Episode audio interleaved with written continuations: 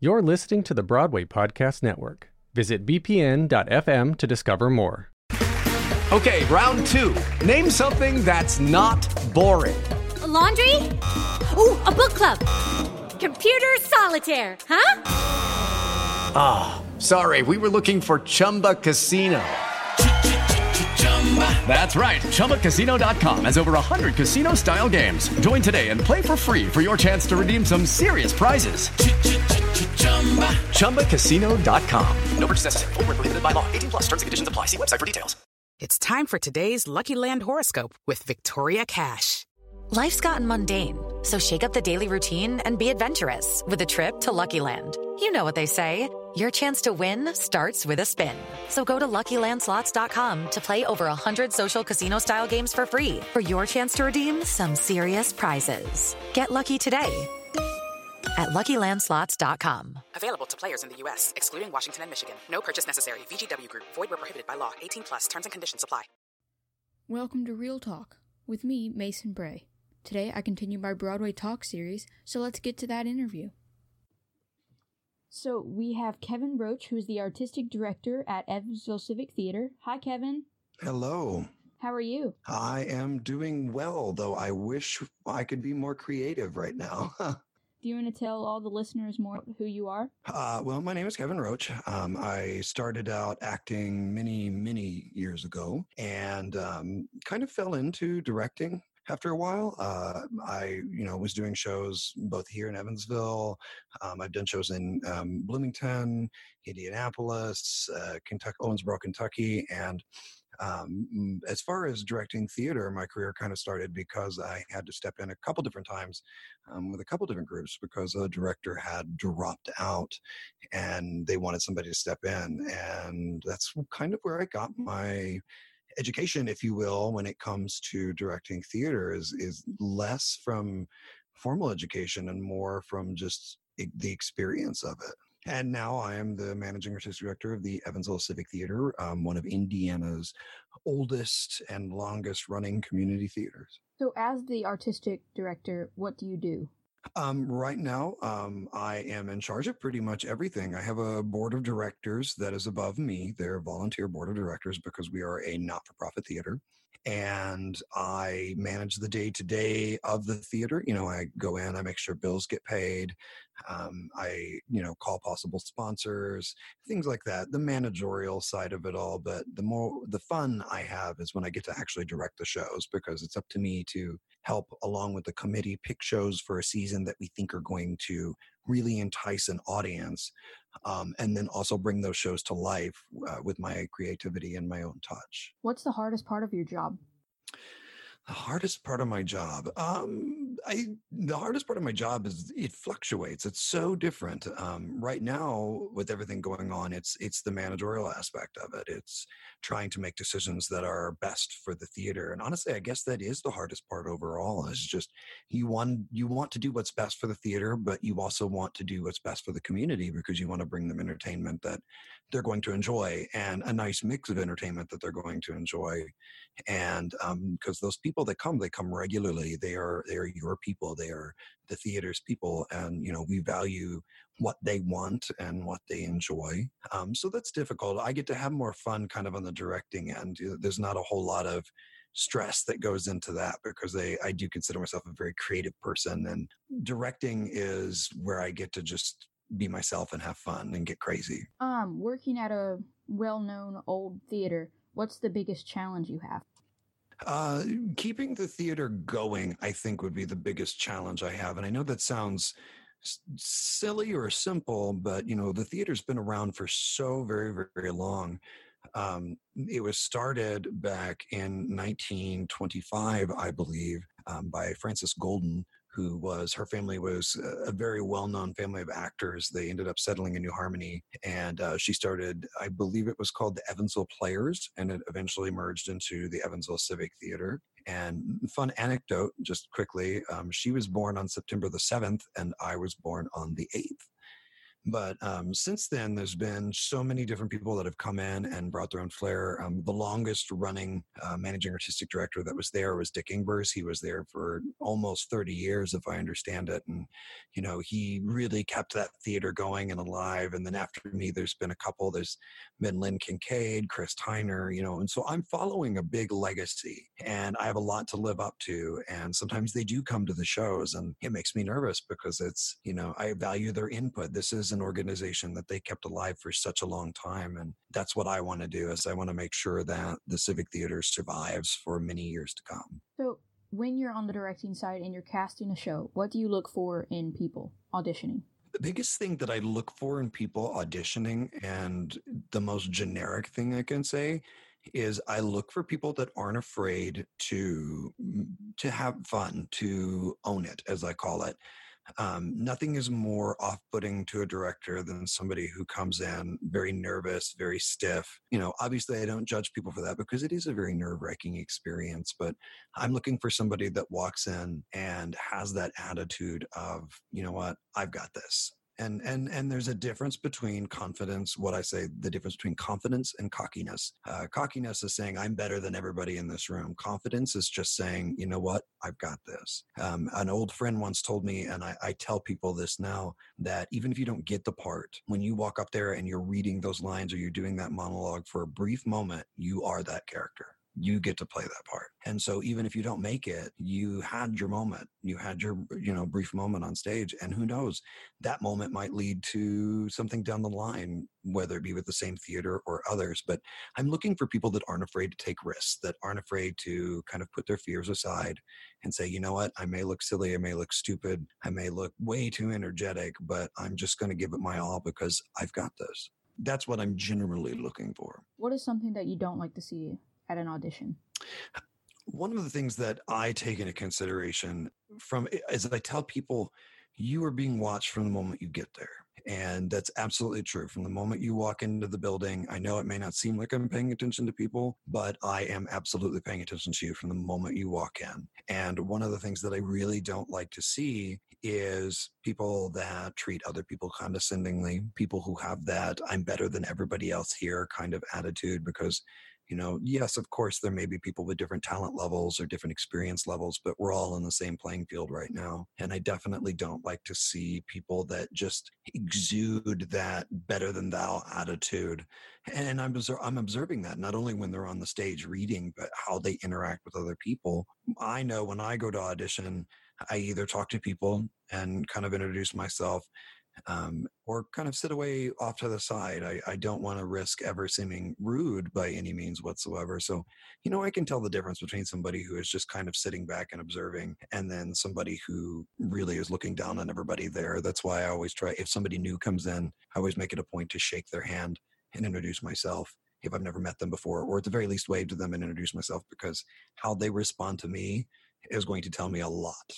So the audition is over what is your process of getting the cast list out in like two weeks? Two weeks is about as long as it normally takes for me. Uh, some people can crank those out in a couple days. I really can't. Um, people have actually seen this before, and I wish I could say this was figuratively, but I fan all of the audition sheets out like a deck of cards on the floor. And uh, if you were to get an aerial shot of me looking at audition sheets, it would be hilarious because it's just like piles of paper everywhere.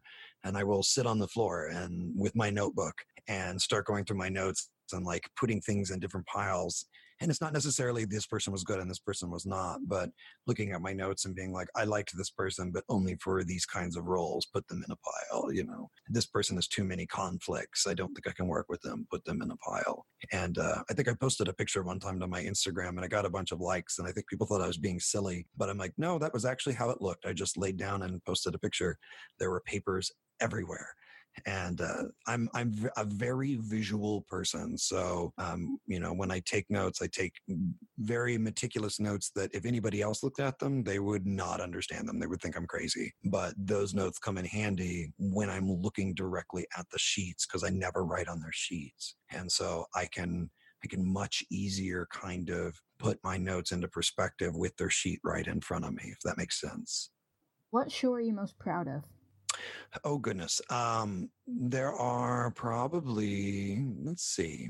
There are several shows I'm most proud of, and coincidentally enough, every year, at least at Civic, we try to do shows that are based off of an, a piece of literature, classic literature, um, or sometimes a show that is a classic show in and of itself. Lately, it's been literature.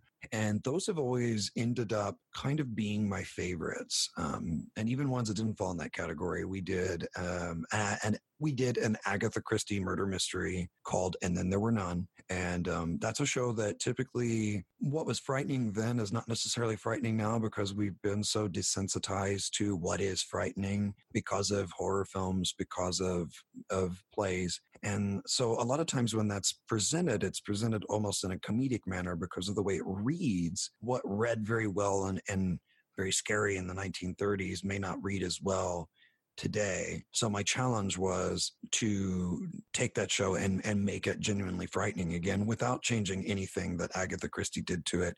Just give it my own flair.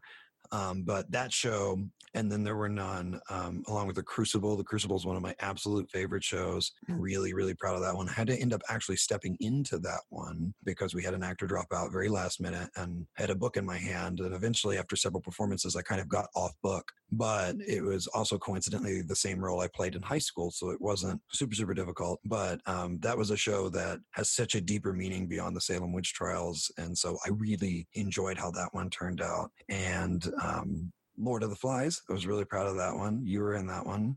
That one actually is probably the last show that I did that I was just genuinely, genuinely enthralled with how it came out because it came out exactly how I had pictured it in my mind. And, you know, it was here's a piece of literature, here's a play that here's a play of a piece of literature that has kind of simplified this very, very long story. And I presented it in a way that was just as uncomfortable as the book was and was just as emotionally challenging as the book was. And, you know, that and all of these it's not just me doing it it's the cast that i pick it's the people that i pick that really bring these things to life. Um, i'll always have a very very special place in my heart for peter and the starcatcher it's the first show that i did at civic as um, artistic director. And um, i had done a couple shows before then on contract just to come in and direct a show but that was my first show being hired as artistic director. So there'll always be a place in my heart for that because it was such a beautiful show. And then um, i also work with high schoolers um, at mount vernon high school and there's a lot of shows there that I'm very, very proud of. We did, um, you know, we did the Scottish play Macbeth, and I was really proud of how that turned out. Those kids really tackled Shakespeare, and a lot of them had never touched Shakespeare before. And um, we recently just did a show called Trap. I have the playbill up here somewhere, uh, right there. Yes, um, that one was a show that you know I read it, I loved it, but I knew that it could either be one of two things. It could end up being hokey and silly, or it could end up being really, really good. And I had seen a couple different versions of it that aired on the side of almost being silly, and my goal was to make it absolutely terrifying without, again, with, without changing anything. It was terrifying. Well, and and the playwright actually reached out to us, um, not to me directly because I'm just a drama coach, but reached out to the head of the theater department and and said that he was very pleased with how we went the extra effort to kind of keep the show a secret and promote it and the viral marketing that we did for it. And so that was a lot of fun. And I know I'm rambling, but these are shows that just when I think about them, they bring back extremely fond memories. It is Ryan here, and I have a question for you. What do you do when you win? Like, are you a fist pumper? A woohooer, a hand clapper, a high fiver. I kind of like the high five, but if you want to hone in on those winning moves, check out Chumba Casino. At ChumbaCasino.com, choose from hundreds of social casino style games for your chance to redeem serious cash prizes. There are new game releases weekly, plus free daily bonuses. So don't wait. Start having the most fun ever at ChumbaCasino.com. No purchase necessary. Group. Void were prohibited by law. See terms and conditions. 18 plus.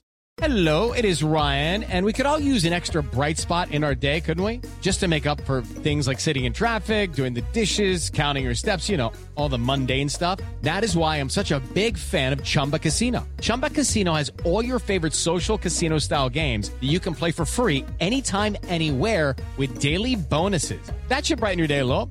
Actually, a lot. So sign up now at chumbacasino.com. That's chumbacasino.com. No purchase necessary. VGW Group. Void were prohibited by law. See terms and conditions. 18 plus. So, when do you start planning for a season with the board? We, we, start planning usually um, when the current season begins. You know, when we start a new season, we're already having meetings discussing the next season. Um, we have six shows to pick, and then we do six shows on our main stage, and then we do four shows on our what we call our underground series, which is the underground series is the shows that we might not be able to stage on the civic main stage because of content, whether that be you know language or um, adult content of any form. Um, not to say that we don't have that in some shows on our stage, but we try not to do the plays that are more rated R. But the underground series kind of allows us to do that, and that's those are shows that are usually done at an alternate space, very minimal, minimal cast, minimal setting. We let the story tell itself, and I don't direct those, but I've actually acted in several of them over the years, and that's that's been a lot of fun. Um, right now, with everything that's going on in the world, we're currently kind of regathering our group and kind of re-looking at our season that we had planned originally to see how we can bring theater to the masses, but maybe on a smaller scale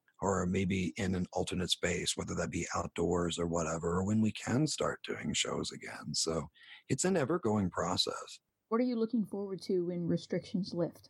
Doing shows again.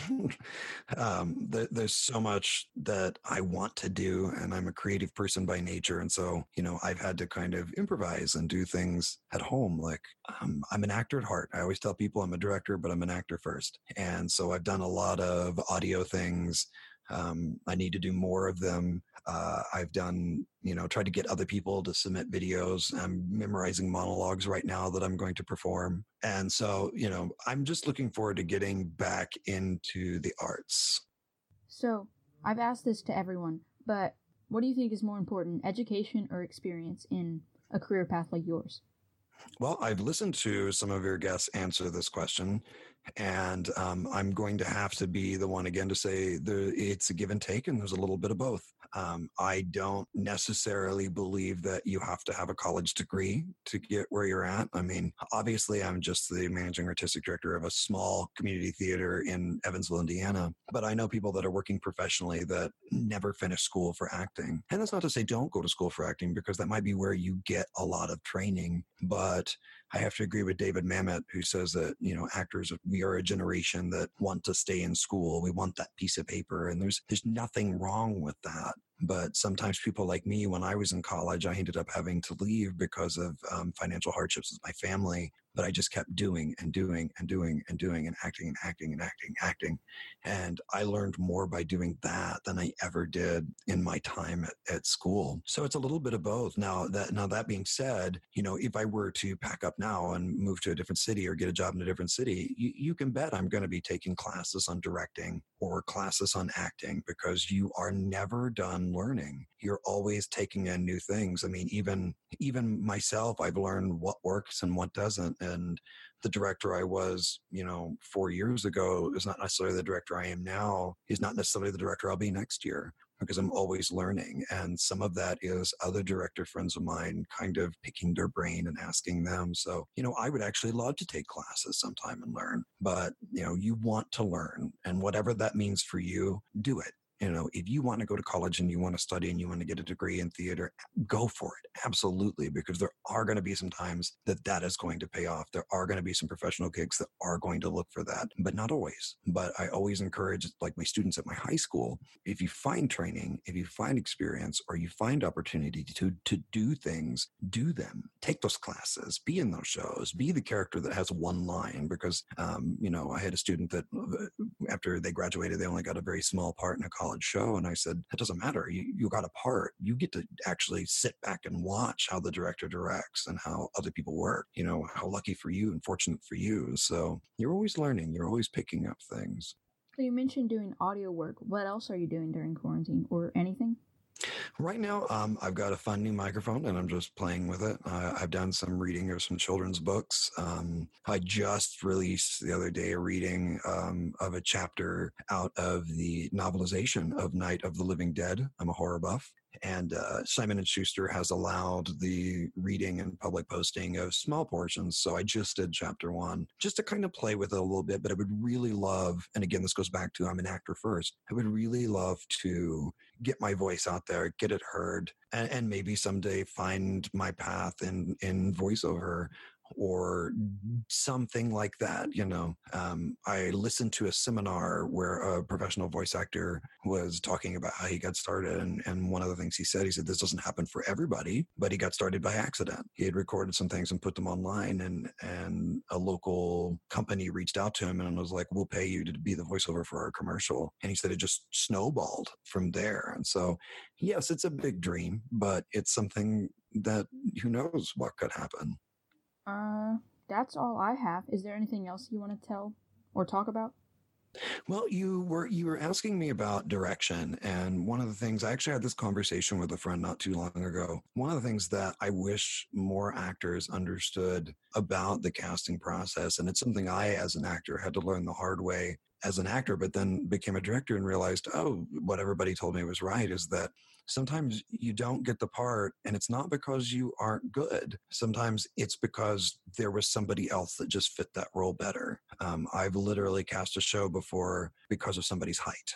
Um, i had a show one time where i knew i wanted these two particular characters to be or two particular actors to be mom and dad and they were both very very short people and then i had to cast their daughter and I had a few girls that were read really, really well for the part, but two of them were very tall. And I had to have this aesthetic of their daughter needed to look younger than them. And I couldn't visibly do that with somebody that was taller. I mean, is it believable? Yes. But for an audience sitting and watching, um, their brains are going to associate shorter child their child you know and so and i and i actually did have a conversation with the other actresses about it and why I made the decisions I did. I don't always do that, but I wanted to for them to let them know um, because they all were excellent at it. I mean, my the pros and cons were completely the same for all of them. But sometimes it boils down to, you know, I've had people tell me this for film.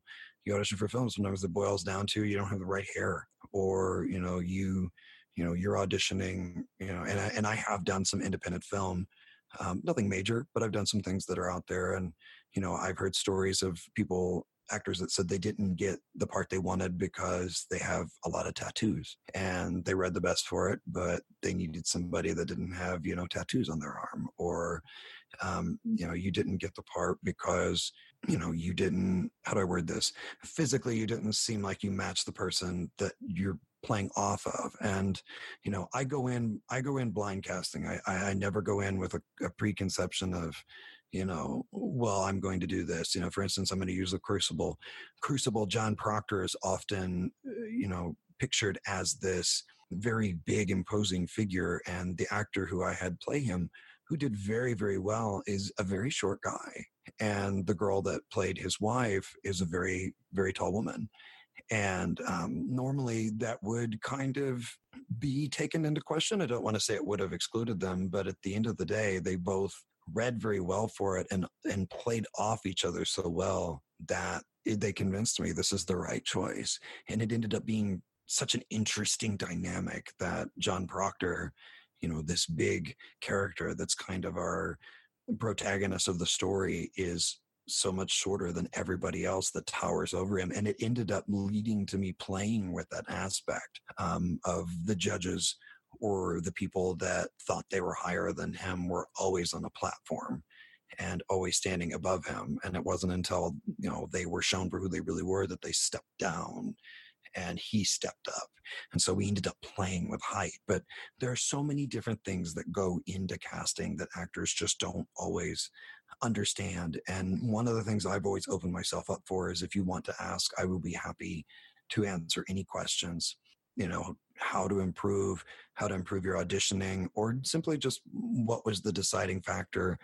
Um, you know i've i have uh, and ended up becoming a friend but i had a lady that you know she didn't get a part and she wanted to know why and i said it wasn't because you weren't good in this case i just like somebody better and hence my papers on the floor you know i've got two or three girls for one role and out of all of those i'm looking at my notes and all my scribbles and circles and underlines and I find out, you know, I loved all these girls, but I liked this one person better. And it's not that the other two girls were bad. I just like this person better, if that makes sense. So there's there's a lot that goes into it beyond just, well, I read the part the best. you know whether it be for film or stage the director may be looking for a certain physical type.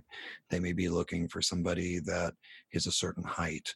Um, they may be looking for and you know it might be a case of can you do the accent that they want?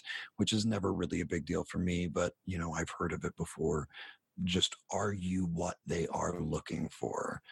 But I don't want that to discourage anyone whatsoever because again, going back to the crucible, you know, I always think of John Proctor as this big imposing figure and here this very short guy comes in and just knocks it out of the park and convinces me because he came in with that attitude of, you know what, I got this and surprised me. And and I love as a director being surprised by people that come in that just that just wow me and take me in a my mind in a different direction than I was going. Because as you're watching people audition, you do tend to kind of think, okay, they would be nice here, they would fit well here, and then somebody steps up and completely blows it out of the water, and you know you're like, hmm, I wonder if I can dye their hair red.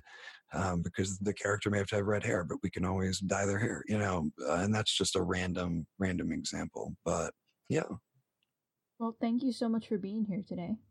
You're very welcome. Thank you for talking to me. No problem. What's up? Just me here. Um, sorry about the technical difficulties with my microphone. It sounded like I was on the phone. Um, sorry about that. Thank you for listening this week. Hope to see you here next week. Have you ever wondered how your favorite performer actually feels? Well, here's your chance. Welcome to The Quiet Part Out Loud with me, Bobby Steggert, Broadway actor, and now a therapist to a whole host of Broadway creatives. Part interview, part therapy, this is not your typical podcast. We'll go right to the heart of things with some of your favorite artists what they still struggle with, what lessons they've learned, what they haven't figured out yet. There's enormous power in saying the quiet part out loud. Are you listening?